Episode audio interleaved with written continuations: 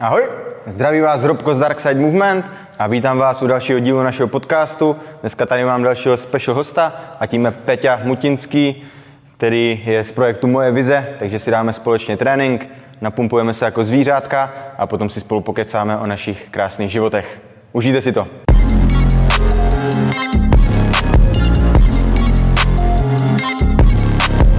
Tak jo, ještě jednou vás vítám všechny u dalšího dílu Dark Side podcastu a díky moc Peťo, že jsi přijal pozvání a došel si za mnou tady do Brna. Jsem rád. Děkuju moc. Takže zdravím tady Peťa ještě jednou. A zdravím všechny. Pojďme na to. Takže co jsi zač, Peťo? Eh, odkud se tady vzal a čemu se věnuješ? Co je tvoje práce a podobně? Klidně se představ našim lidem. Mm-hmm. Takže moje jméno je Petr a, a přijel jsem z Prahy, kde působím jako osobní trenér kalisteniky a fitness a zároveň studuju teď psychologii, jsem v posledním ročníku magisterského studia mm-hmm. a do toho se snažím neustále poznávat a, sám sebe po všech možných stránkách, co se týče a, výživy, psychiky, a, osobního rozvoje a nebo skrze různé pohybové disciplíny. Mm-hmm. Super. Já jsem na tebe narazil už strašně dávno na Instagramu, že vím, že máš ten projekt Moje vize. Mm-hmm. A strašně se mi líbil tvůj přístup, to, co jakoby prezentuješ a jaký máš obsah a takhle. Dost jsem se v tom jako viděl i v tom, co děláme, vlastně, že máme dost podobný jakoby přístup k tomu tréninku. Tak jestli bys mohl víc do hloubky představit ten svůj projekt, jak dlouho už to trvá, eh, proč jsi s tím začal a či, vlastně jaká je ta tvoje praxe? Mm-hmm. Projekt Moje vize tak uh, působí už cca 10 let Jedná se o to, že je to neustále měnící se projekt, který hlavně má zastupovat nějakou moji osobní vizi, skrze kterou se snažím inspirovat druhý k tomu, aby si vytvořili tu svoji vlastní. A říkám, vytvořili z toho důvodu, že je třeba na tom aktivně pracovat, že to není něco, co by samo od sebe většinou vzniklo, ale je třeba to nacházet a hledat. No a ten projekt měl spoustu různých forem. Na začátku tak se jednalo vůbec o jenom nějakou inspiraci nebo nějakou filozofickou myšlenku, Kdežto později, tak jsem to začal směřovat do různých takových osobních meetupů, kde jsem zval různý řečníky a vždycky jsem ty meetupy pořádal zdarma pro všechny a chtěl jsem, aby to mělo nějaký přesah, aby byla nějaká komunita lidí, kteří se navzájem podporují, ať už se to týče nějaký vlastní tvorby, nebo toho pohybu, nebo toho jít si za těmi svými sny.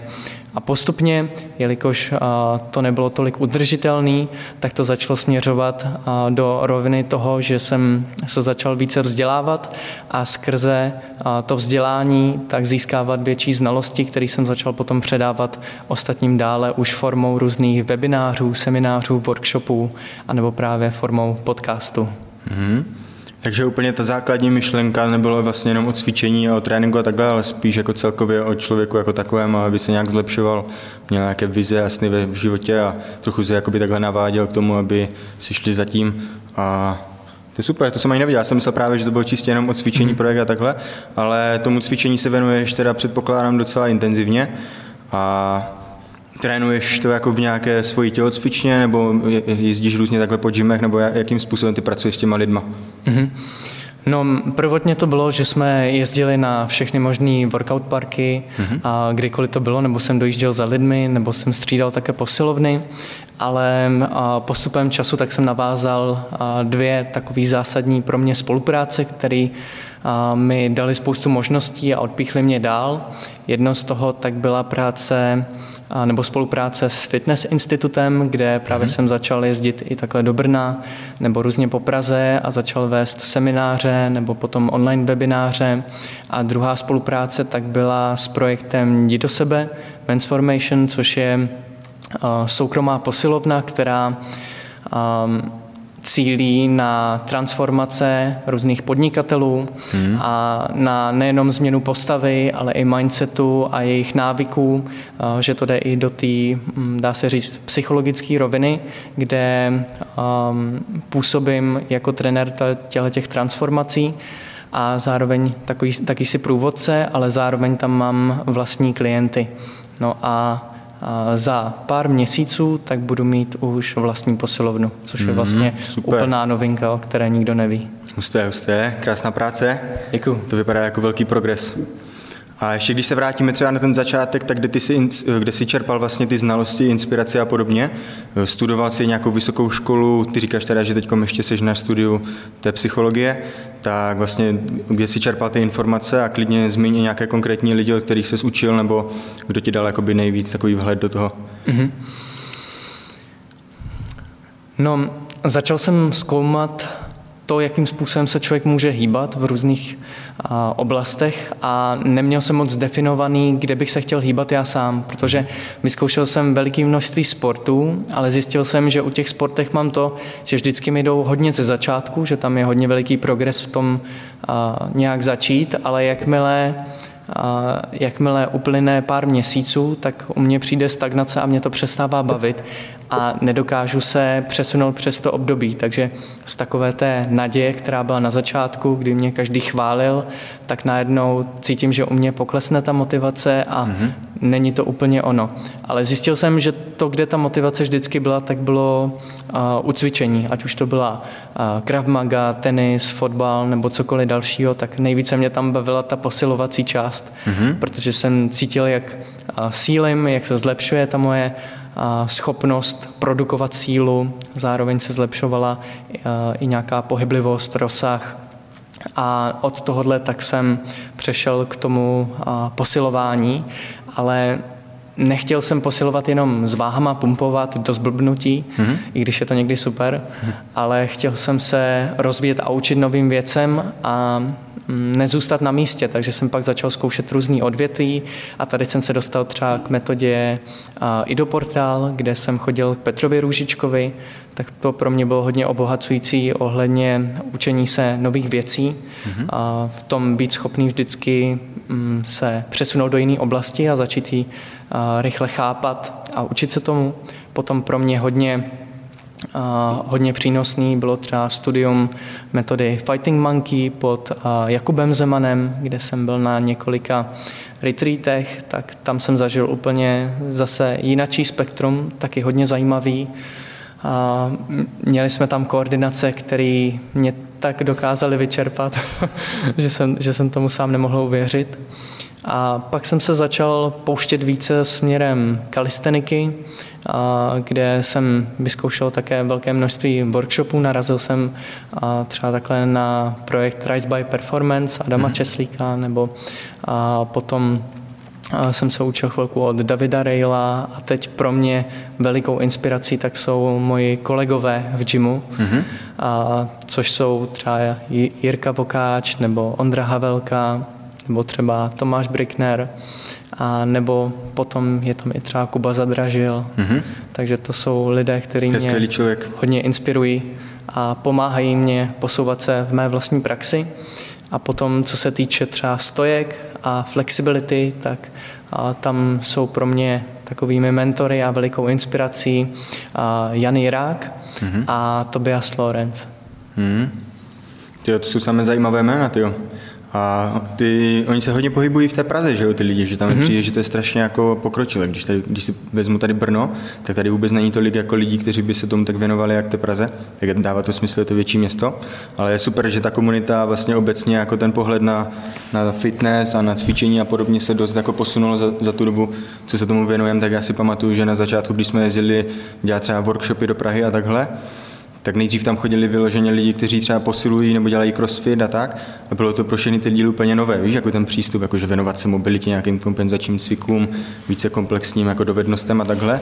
A teď, když jdeme do Prahy a děláme tam nějaký workshop, tak mi přijde, že ty lidi, co tam přijdou, tak jsou opravdu na jiné úrovni a už ta, ta povědomí, to, to povědomí vlastně o, o tom jiném přístupu k cvičení je fakt velké, což je úplně super. Jako.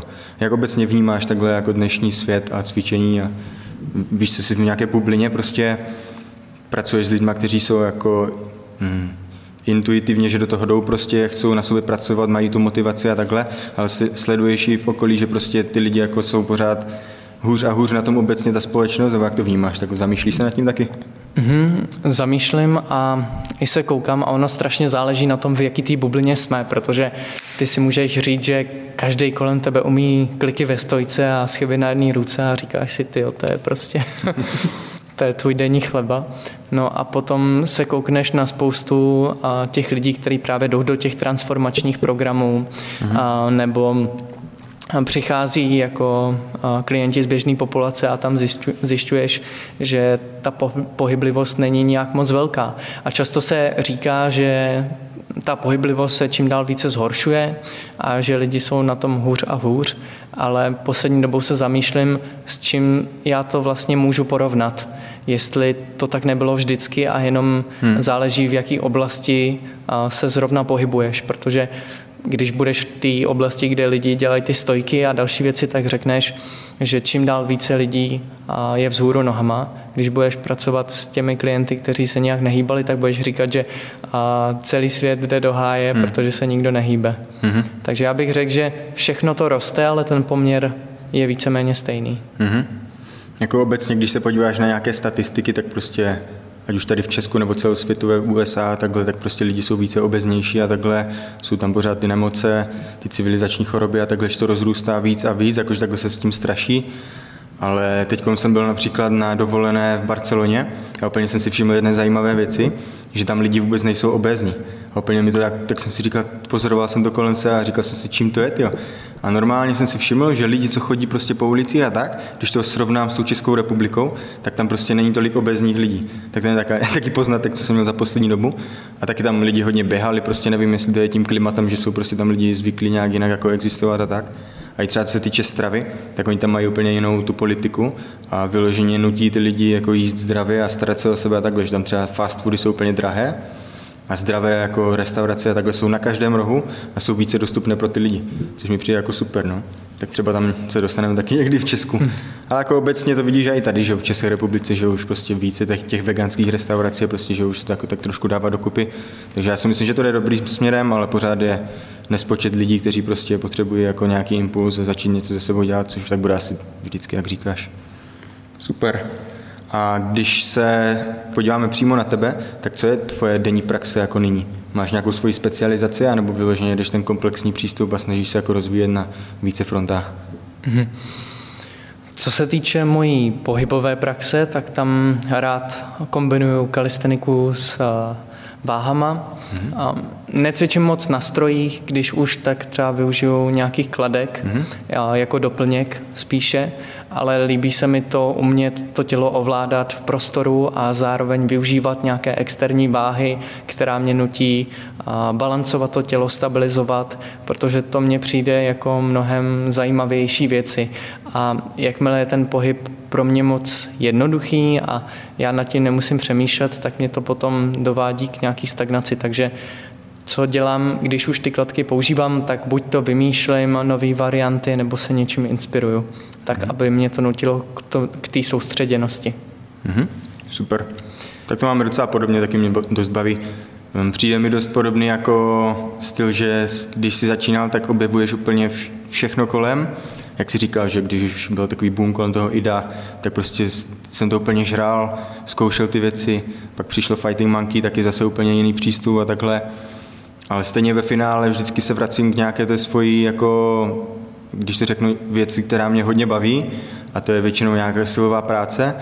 A ty věci kolem toho se snažím dělat spíš, abych byl jako, aby to tělo bylo dlouhodobě udržitelně jako zdravé, aby klouby fungovaly správně. Samozřejmě vždycky jsou různé zranění, které tě prostě na té cestě potkají, ale nemám to vyloženě tak, že bych prostě se věnoval těm milionům věcí, které můžeš, ale vždycky si najde nějak, najdu nějakou svoji specializaci, která mě víc baví a to se jako věnuju, no. že takhle třeba dávám jako nějaký programming na tři měsíce, pak se začnu věnovat zase třeba něčemu, jenom posiluju na kruzích a takhle a spíš takhle měním. No.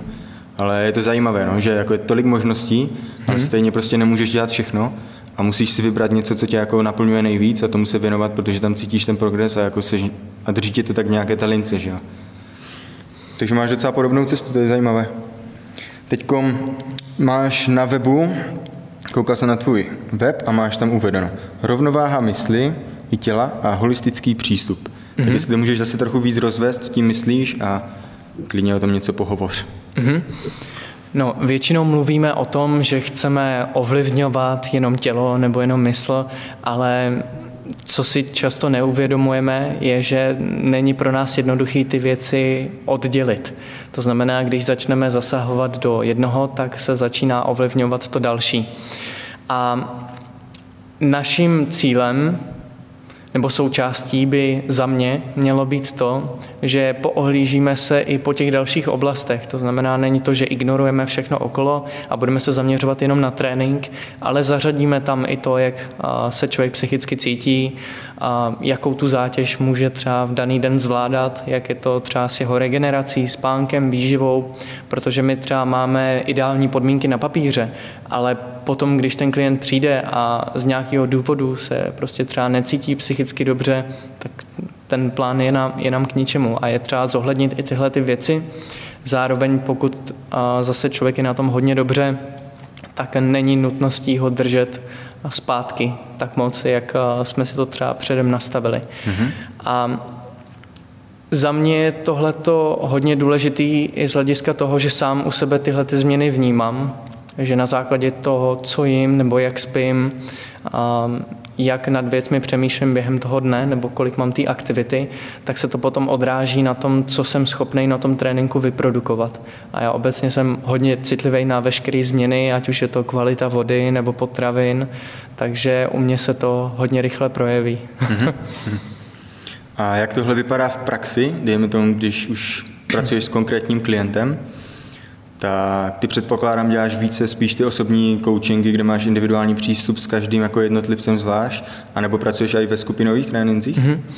A jak to jako v praxi vypadá, víš, tady tohle, když víš, že třeba máš tam nějakou skupinku, anebo máš více klientů za ten den, tak jestli vyloženě s ním probíráš i to, jak on je na tom psychicky v ten daný den, anebo jak to třeba děláš, to mě docela zajímá. Mm-hmm.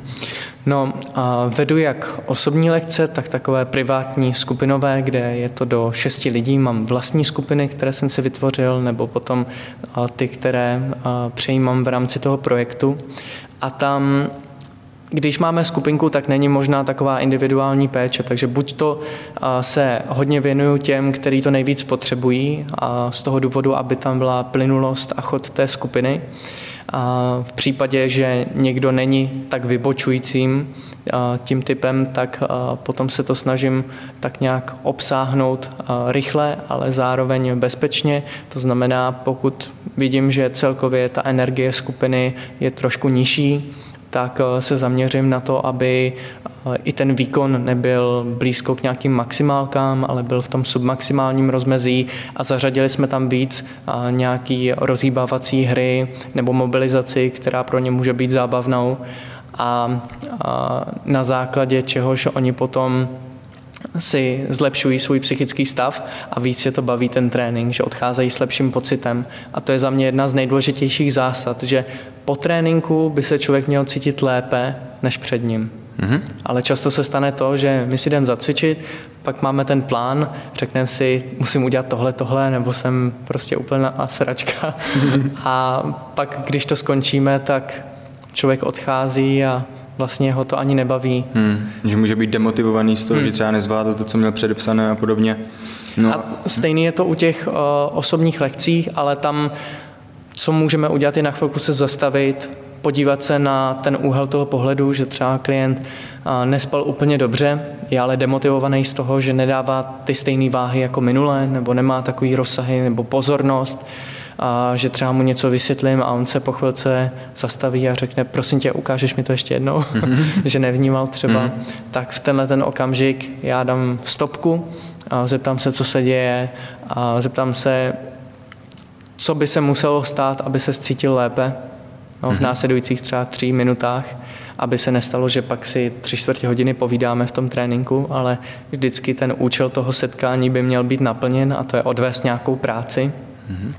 A na základě toho, že ty lidi eh, znají nejlépe sami sebe, my nejsme schopni jim říct, co je pro ně to nejlepší, protože to ví oni sami, my jenom můžeme vždycky dát nějaké návrhy a zkoumat v praxi, jestli je to ono nebo ne, tak eh, potom si sami naordinují to, co je potřeba a to jim většinou pomůže. Mm, to je super.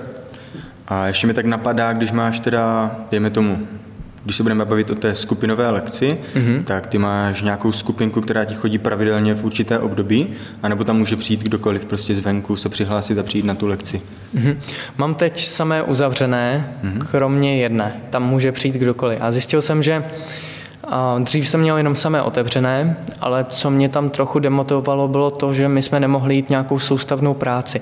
Takže to většinou byly takové neustálé ochutnávky. Mm-hmm. A já mám to, že chci, aby ty lidi se posouvali, viděli ty výsledky na sobě, takže jsem postupně začal ty skupiny uzavírat vždycky na nějaký období a to z toho důvodu, aby viděli tu změnu, aby pochopili ty principy a když někdo chce ochutnávku, tak může přijít třeba na tu osobní lekci, tam mhm.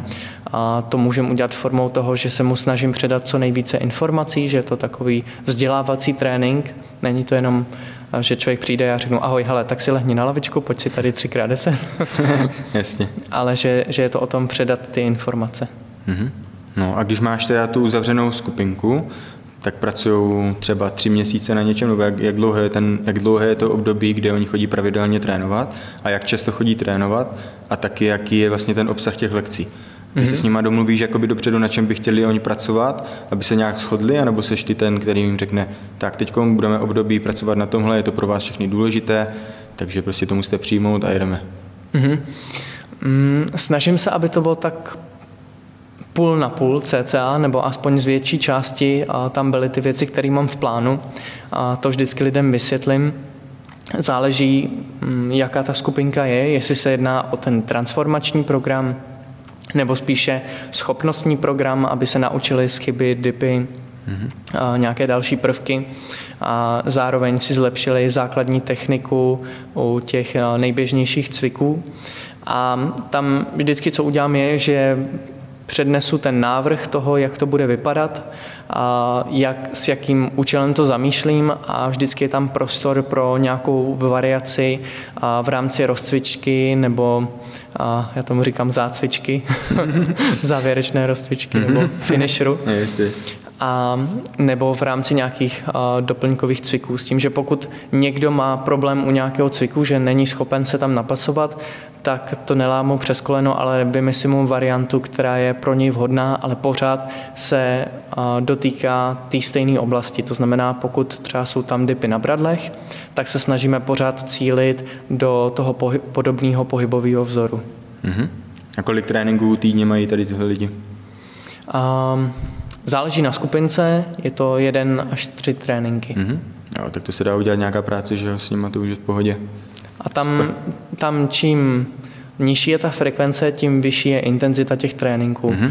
Takže oni mají progres, i když cvičí jenom jednou týdně, protože mají opravdu vysokou intenzitu, ale pořád v takovém bezpečném měřítku. To znamená, nejedná se o maximálky, ale vždycky tam máme nějakou lehkou rezervu. Mm-hmm. Takže třeba hodně pracujeme se subjektivníma škálama RPI nebo RIR.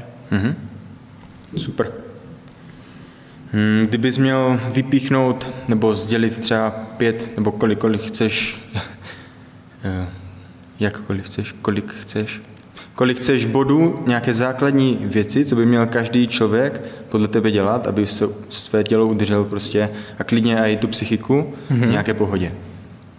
Zkus, zkus nadhodit nějaké věci, třeba pět takových jako bodů, co si myslíš, že jsou jako důležité, aby člověk dělal v životě. Mm-hmm. Takže biceps. na prvním místě pumpování bicepsu. Ne, za, za mě na prvním místě je dech. Mm-hmm. Že skrze dech, tak my jsme schopni ovlivnit a náš parasympatikus nebo sympatikus, to, jak jsme v klidu nebo v jaké aktivitě. Zároveň a díky tomu můžeme jít do většího spevnění nebo uvolnění. Potom druhou věcí tak je za mě vnímavost toho, jak ty věci děláme, takže nějaká vědomá pozornost. Mm-hmm. Možná, promiň, klidně řekni nějaký praktický typ nebo nějaké praktické cvičení dechové, mm-hmm. které bys doporučil člověku, aby dělal. Něco, co prostě dokážeš takhle říct a zároveň to pochytí lidi. Mm-hmm. Tak třeba jeden cvik, který bych doporučil, co může udělat úplně každý a zároveň má takový sklidňující efekt, je, když si lehneme na břicho, když si podepřeme třeba před loktím naše čelo a jenom se snažíme nadechnout do břicha, do stran, do našich spodních zad, ale nezůstáváme jenom v té oblasti tohodle středu středu, ale půjdeme i více nahoru a dolů, tak abychom co nejvíce využili našich plic i bránice a snažíme se navnímat, kam až s tím dechem můžeme pomyslně dosáhnout. Mm-hmm. A díky tomu tak zvyšujeme povědomí o tom, jakým způsobem můžeme pracovat s tím dechem u jednotlivých cviků a zároveň tím, že máme ten pohled sklopený do země, tak máme i uzavřený prostor toho vidění, takže mm-hmm. jsme schopni se více zrelaxovat, než když ležíme na zádech, protože tam se můžeme koukat do světla a zároveň máme veliký pole a té působnosti a toho, co se děje kolem nás. Takže mm-hmm. to je za mě třeba jedno ze super cvičení. Co se týče toho vědomí, tak tam můžeme si hrát s tím, kam ten dech zrovna směřujeme. Že si třeba představujeme, kudy putuje, a nebo jenom putujeme po těle a říkáme si, jestli jsem teď v břišní oblasti, v hrudní, kde všude dokážu být najednou. S tím souvisí třetí bod, což je, abychom nezůstávali jenom v jedné oblasti. To znamená, když cvičíme, tak většinou jsme jenom v nějaké frontální rovině, a nechodíme do rotací, nechodíme do úklonů, předklonů, záklonů, ale většinou fungujeme jako takové pravítko spíše, nebo v takových rovných liních, takže abychom se snažili chodit i do méně obvyklých pohybů, s tím můžeme udělat to, že když ležíme na zemi, tak nemusíme být jenom v rovné pozici, ale můžeme jít lehce třeba do toho úklonu nebo do mhm. strany, abychom to zase stáhli k tomu stejnému cviku. Pak eh, čtvrtým bodem tak může být nějaký smysl toho, proč to děláme, co, eh, co nám to má přinést, protože často vidíme nějaký cvik, třeba někde na Instagramu a řekneme si, jo, tak to vypadá super, tak to budu dělat. A nebo to dám všem klientům. A teď hmm. to děláme, dáme to všem klientům, ale co s tím? Hmm. Že vlastně není zatím ten smysl. A když ten smysl nemáme, tak vlastně vaříme něco a ani nevíme co a nevíme, jak to bude chutnat, co z toho vznikne.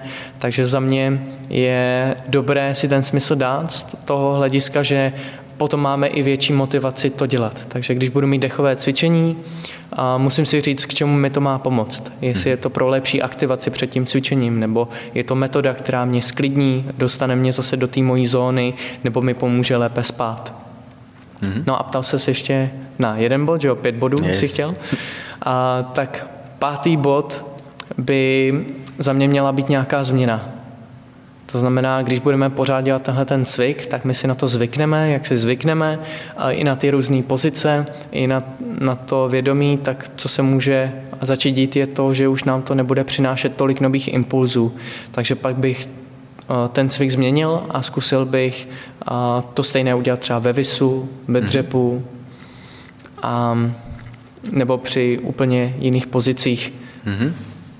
Super. A když se podíváme ještě na tu mentální stránku, tak máš taky nějaké jako jednoduché mentální cvičení, které bys třeba poradil lidem, aby, dejme tomu, víš, jak rychlá doba, všichni pakají, prostě spěch, uspěchaní jsou a takhle. Tak samozřejmě to může být, dejme tomu, to dechové cvičení, které tě jako vyklíní a máš ještě třeba nějak, nějakou jináčí věc, praktickou? Padá ti něco? Mentální metoda na sklidnění. Hm? Mhm jestli medituješ, víš, nebo věnuješ se i těmto věcem, nebo třeba otužování může být super, že jo, tak, taky, i když je to taky v podstatě stresor, ale může to udělat taky dost práce, že člověk se potom cítí jako mentálně silnější, tak něco podobného, jestli tě napadá. Jasně. No co se týče otužování, meditace um, nebo třeba tréninku, tak to jsou věci, který se hodně pojí zase s tou fyzickou hmm. stránkou.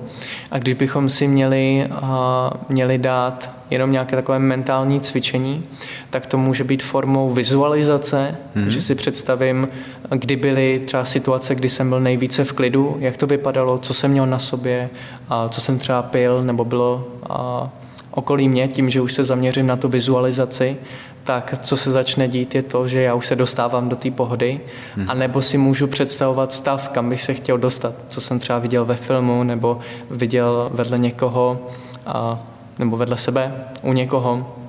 A to jsou věci, které mě tam dostanou poměrně rychle. Hmm. Super. Vizualizujte, to je fajn věc. Takže občas dělám. Většinou, když si napíšu nějaké cíle, třeba na příští rok, dělám takovou, mám takovou rutinu, že vždycky v prosinci si se píšu prostě cíle na další rok, ať už osobní, tak pracovní a vždycky se prostě jenom jako soustředím klidně večer před spaním nebo ráno, nebo někdy, kdy mám klid a vizualizuješ si to, jak si to jako reálně představuje, že už to vlastně existuje. To jsou jako, je to takové kliše, ale ono to fakt funguje, jak člověk, když se trošku začne tady tímhle zabývat, tak prostě to dělá fakt divy, no. Super. Tak díky moc. Máš něco, co bys chtěl ještě sdělit světu? Hmm. Tolik věcí. tak vystřel něco.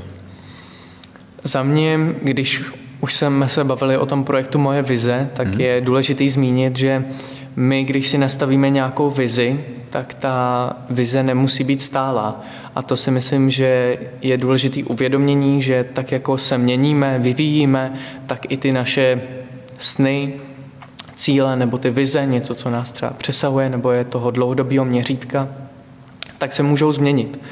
A není to nutně věc, která by byla špatně, je to mm, zase součást toho vývoje, takže když už se začne měnit, tak bych se nebál toho, tu věc třeba na chvilku opustit nebo jít třeba jiným směrem, že takhle člověk třeba hmm. začne trénovat a řekne si, budu trenér do konce života, hmm. prostě nic to nezmění za žádnou cenu, ale je možný, že máme nějakou další oblast, anebo a, nám ta oblast zůstává, ale diverzifikuje se to a začneme dělat něco dalšího, takže a, teď třeba mám zaměření toho trenérství naplno, což mě živí a zároveň studium psychologie, ale je spoustu dalších věcí, co mě baví, tak nedokážu říct, jestli to nebude třeba za pár let a třeba foto a video mm. nebo a nějaká talk show nebo něco dalšího. Mm. Těžko říct. To je dobré moudro nakonec. Super. Tak jo, Peťo, díky moc, že jsi došel ještě jednou. Vy sledujte Taky projekt děkuji. Moje vize na Instagramu určitě, pokud jste z Prahy, tak určitě Peťu kontaktujte, jestli máš tady ještě kapacity a takhle, tak sypejte to do něj, je to skvělý člověk, super jsme si pokecali, trénink byl taky fajn, takže jsem moc rád, že jsi došel. A sledujte náš podcast, čekujte Dark Side Movement podcasty na Spotify, na YouTube, všude, čekujte to a díky moc. Díky kámo. Díky.